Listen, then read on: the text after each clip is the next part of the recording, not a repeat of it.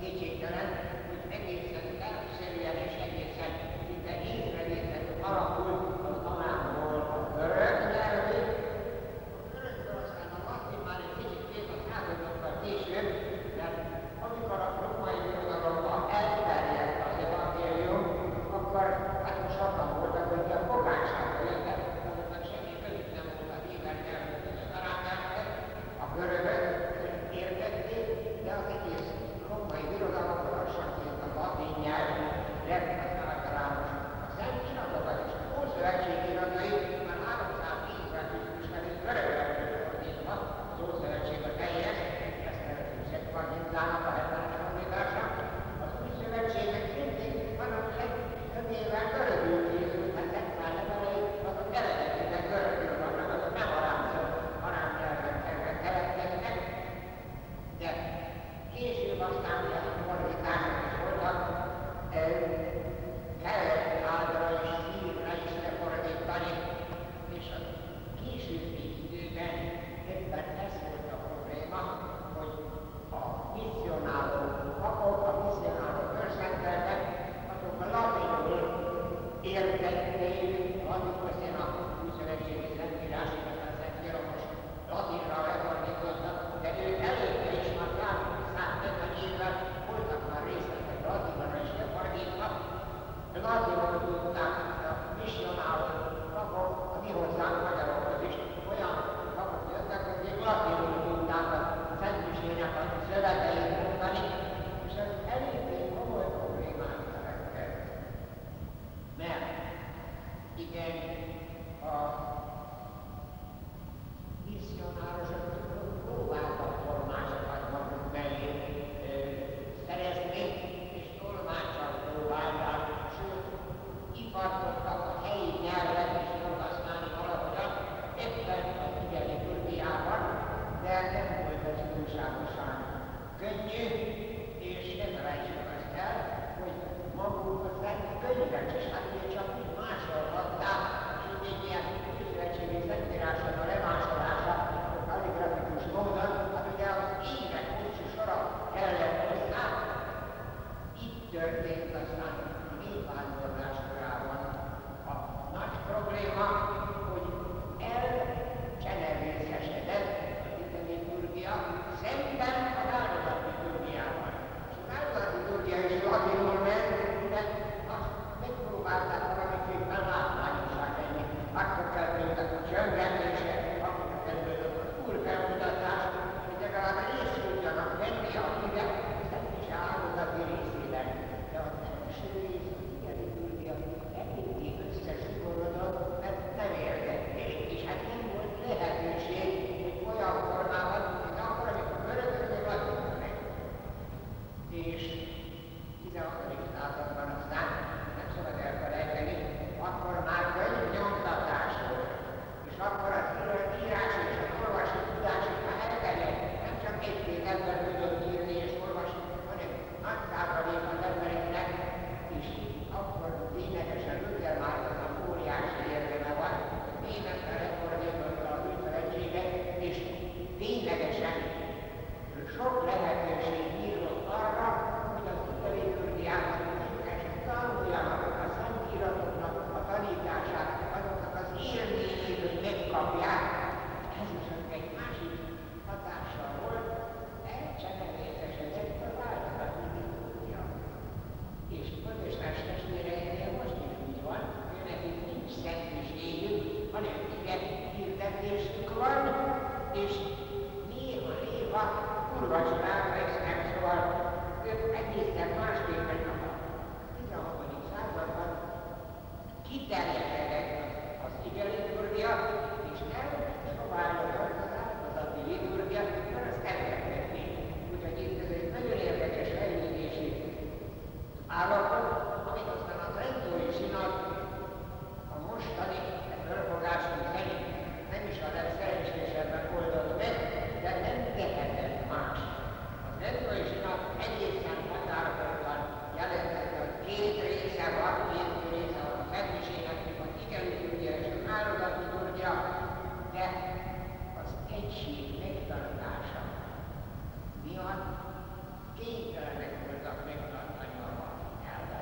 a közoktatás miatt egy könnyebbséget jelentett, hogy latin nyelvű viselkönyveket tudtak mindenhova küldeni, Szent István is gondoskodott ezekről, annak idején a 11. században, hát ugye akkor már, hát akkor még csak másolták, de később aztán már nyomtatásban is megvolt, és nagyon érdekes alatt vagyok mondanom, abban az időben,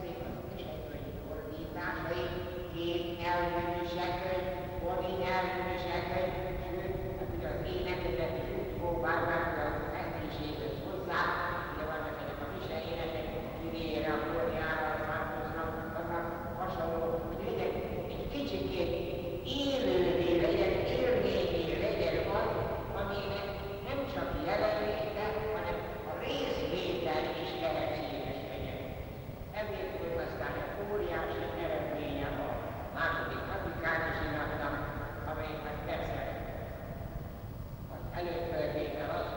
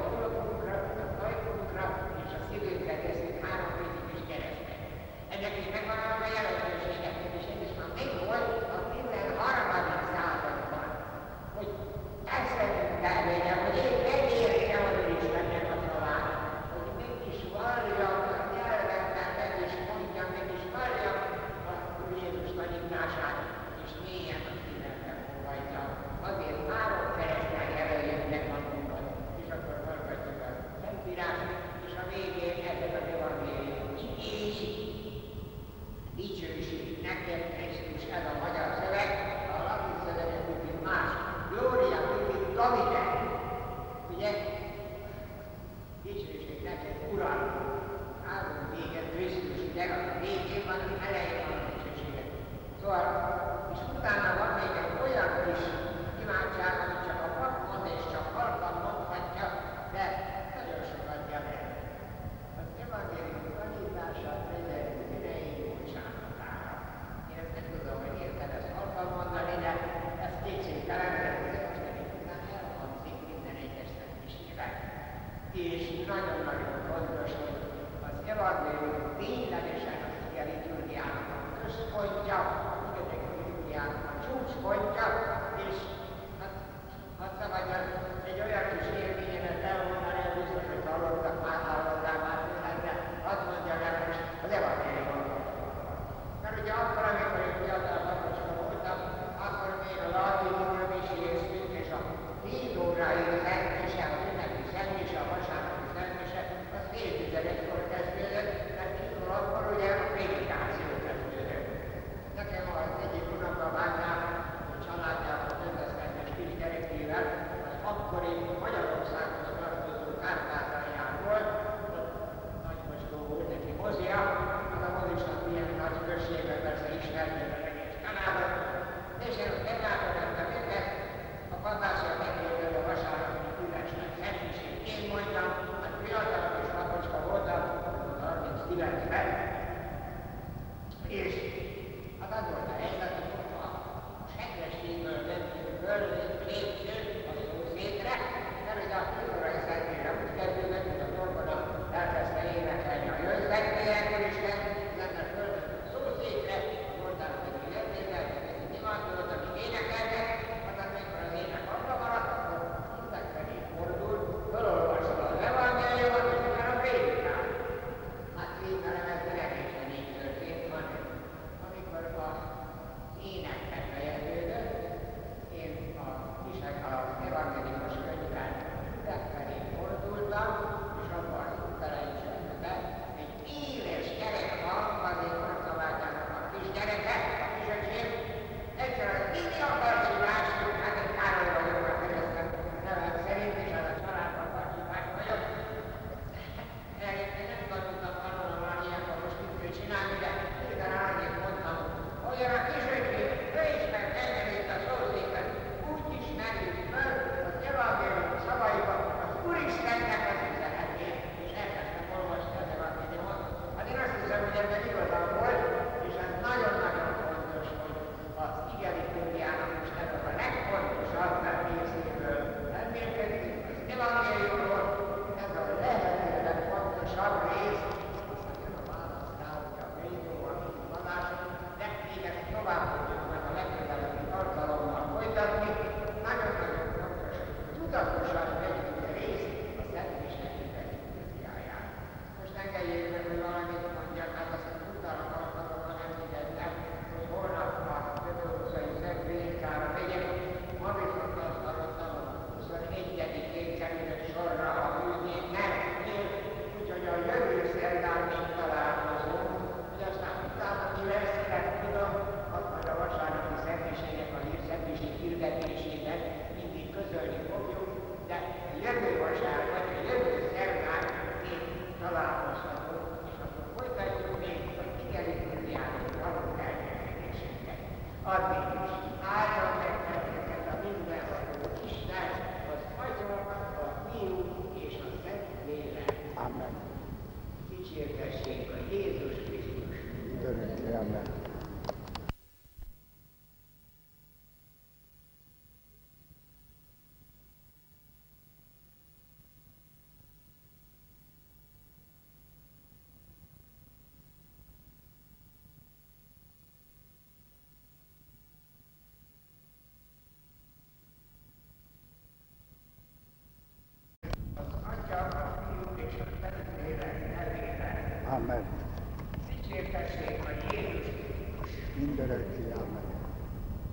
Az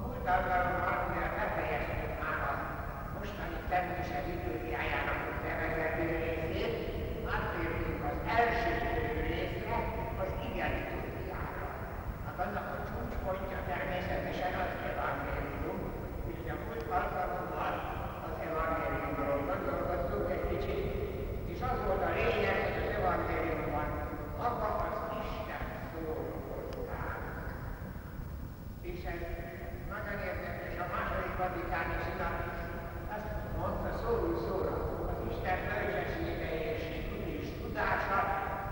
kinyilatkoztatta önmagát a saját tudkait, az ő akaratát, és ez megjelent emberi szavakkal a Szentírásban a tudjában. Kicsikelen, hogy ez csak a megtestesülés misztériumához lehet hasonlítani, ezt mondta a második vatikáni senatnak az egyik prostitúciója, és ez végtelenül bölcsen hangzik, de a megtestesülésben a Szent Háromság második személye ismerti a emberre.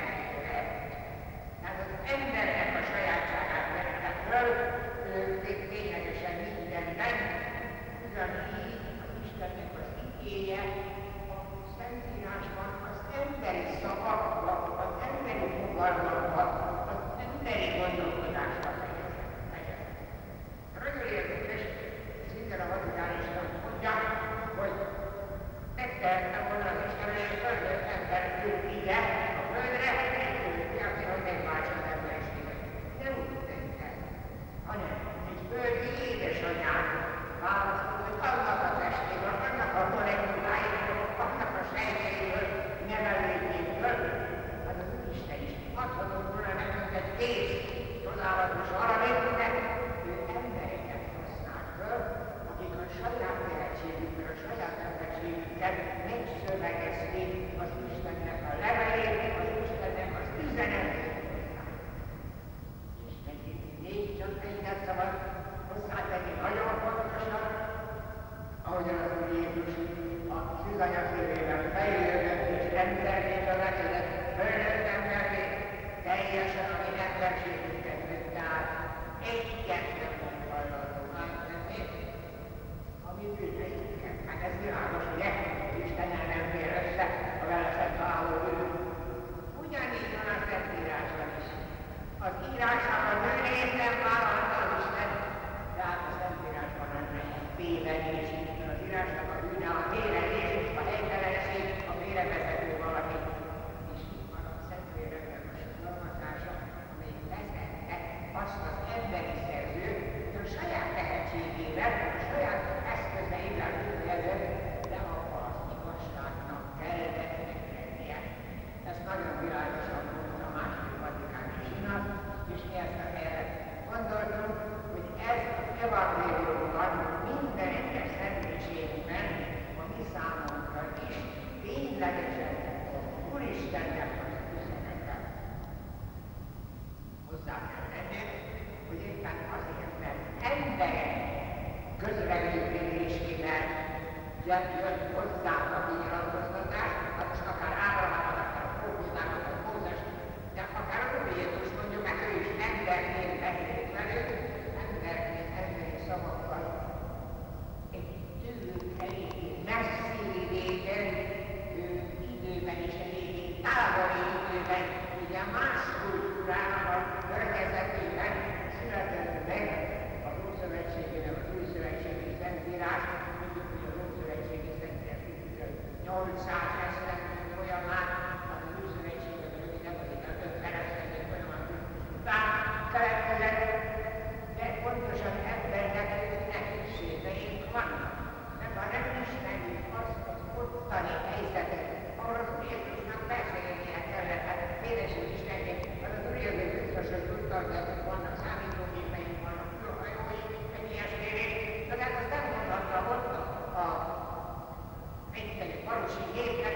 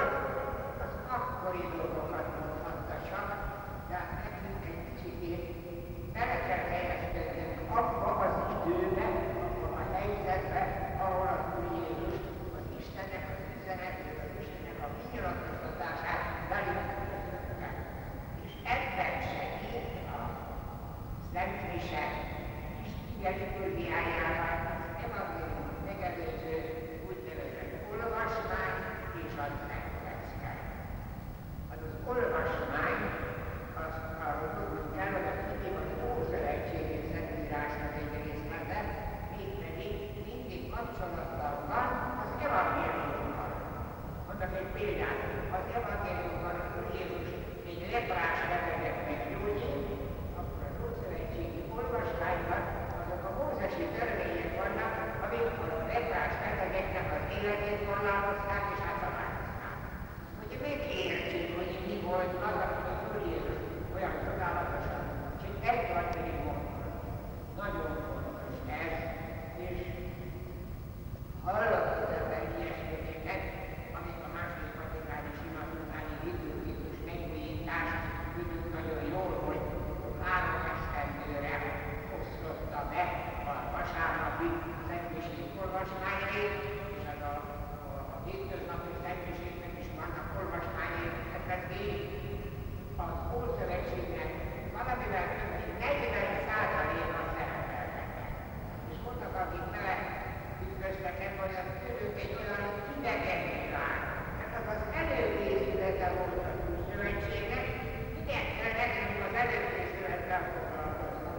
Hát ennek egy kicsit ostobabb gondolkodások, pontosan azt, hogy bele tudjuk illeszkedni a Jézusi szavaknak a helyzetével, a szituációjába. Ez nagyon-nagyon fontos. Úgyhogy ezért kell az Újszövetségnek ezeket a részleteit valóban figyelemben hallgatni a szentmise olvasmányban. Kétségtelen.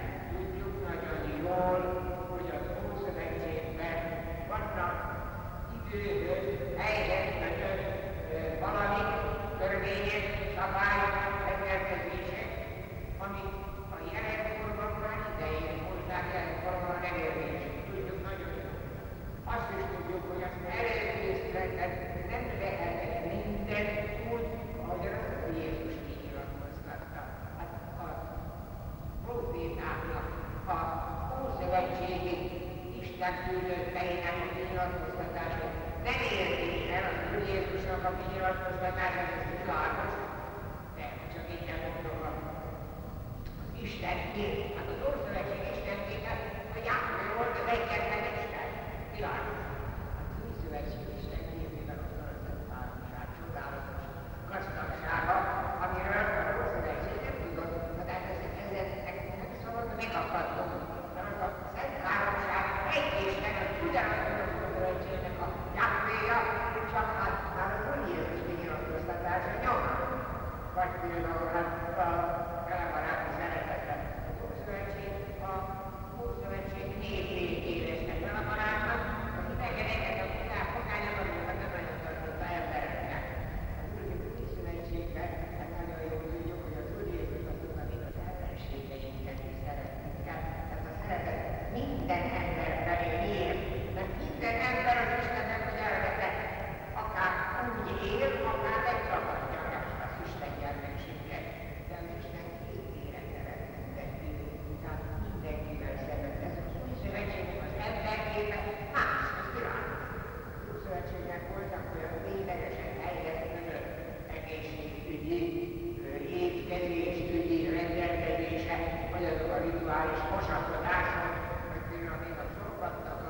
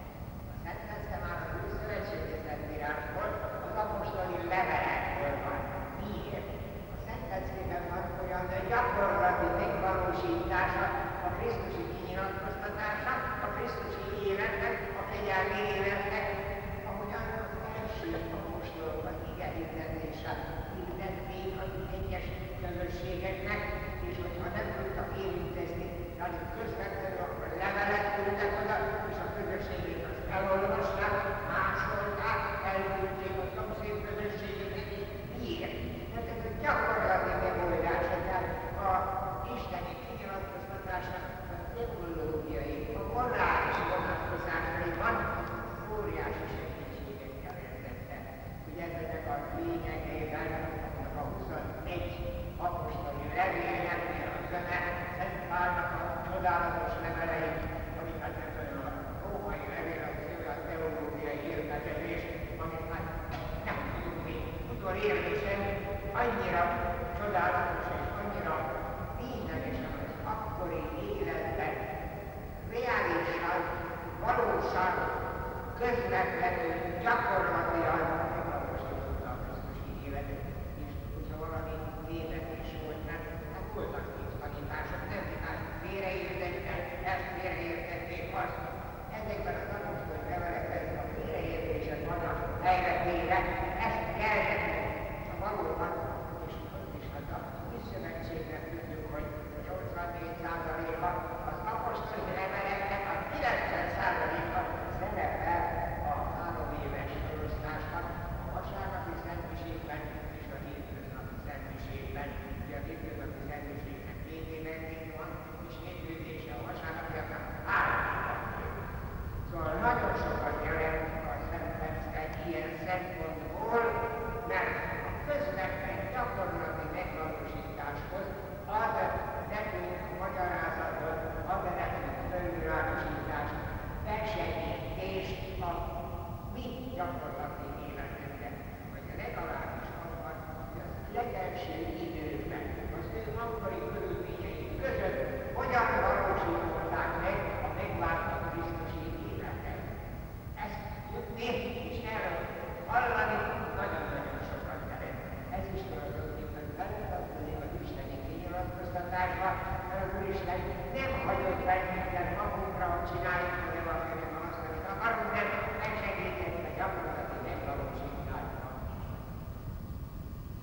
Na most hozzá kell tenni, hogy ugye utána jönnek az angélium, de a olvasmánynak a végén is, és a Szentléleknek a végén is teremben ez az Isten igéje. Valóban isteni kinyilatkoztatás az emberi szerzőknek a közvetítésével, akár Ószövetségén, akár Újszövetségén.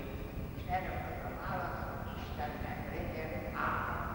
De hozzá kell tenni, hogy nem csak megköszönnünk kérjük az Istennek a kinyilatkoztatását, hanem valamiképpen alkalmazkodni hozzá, amennyiben az valamilyen módosítja az életünket, próbáljuk el valóban alkalmazkodni hozzá. És ebben segít, nagyon érdekesen az Ószövetségnek, nyugodtan mondhatjuk így, az imádsága. A zsoltárok az Ószövetség imádságai voltak. Ószövetségi, hát ott is történt, hát nem találjuk a zsoltárokat, de az egy Isten, és az Isten felé való bizalmat, az Isten nyilvánosságot hallatot megkapjuk, és az olvasmány után a legelső időtől kezdve úgy volt, hogy egy előénekes, nagyon érdekes, hát az ambónál olvasnák, hogy nálunk is van, az egy ilyen külön orvosó asztal volt, annak az egy kicsit emelkedett, és annak a lépcsőjére állt az énekes, és elénekelte a zsoltárnak egy kis sorát, ott lévők azok meg is énekelték, aztán folytatta a zsoltárt, és mindig is bizonyos kicsit is volt, ezt nevezték el Antifónának, tehát az Antifónás zsoltározás, és az olvasmány után ezzel belekapcsolódott az Ószövetség imádkozásába, közösségi imádkozásába, és azt megfigyeljük, de sajnos éppen azért bajok vannak nálunk, mert nem mindig lehet érteni, hogy a kóruson mit énekelnek, amikor volt szöveg is hozzá, mert azt se lehet, hogy utolsó hatból nem lehet ezt elolvasni, valami kicsit nehéz ezek a zsoltárok tulajdonképpen. Nagyon kapcsolódnak mindig az olvasmánnyal, mert hogy a számunkra zsoltár volt, és nagyon ügyesen összeválogatták, mindig kapcsolódnak hozzá,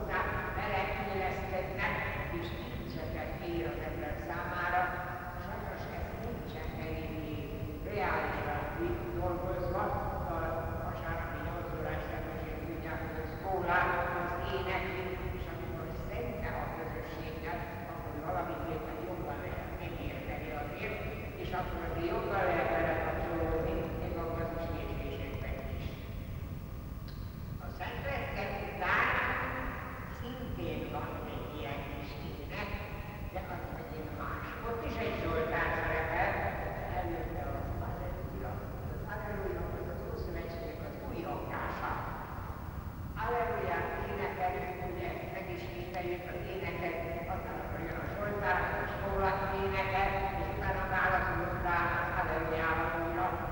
Ez már egy bizonyos öröm, egy bizonyos újjongás az Úristen felé, hogy hallani fogjuk majd az Úristennek az üzenetét, a körülbelül üzenetét Jézus Krisztus által. Így alakul a igenitúria, de elején az olvasmány a szövetségből, ráadni válaszolva. Zsoltározás, Antigónás, Respondorium válaszol, Antigónás a vitája szerint énekelés, akkor jön a Szent Tecke, új szövetség apostoli levereiből, arra a válaszol a fiatal allergia, nem csak egy Zsoltársorral, és utána megkezik az evangélium. Az evangélium után érdekes, semmiféle ének nincsen, közvetlenül kapcsolódik hozzá, úgynevezett homélia. A homélia az nem szentbeszéd, az nem konferenciabeszéd, az nem előadás, hanem közvetlenül az evangéliumnak a mai nap munkaasztalára helyezett gyakorlati földolgozása. A földszentben vannak, hogy az evangélium is a diákon is a földszentben napformashatja, a homéliát is a földszentben lehet közölni az Úristennek a közvetlen gyakorlati megvalósítási módjára ad segítséget, és erre aztán az igazi válasz a védó, a tizedegy, ami olyan természetes, hogy Isten szavának a hivatkozása után jön a válaszol, ami igazi válaszol, a közösségnek a válasza, a tizedegy.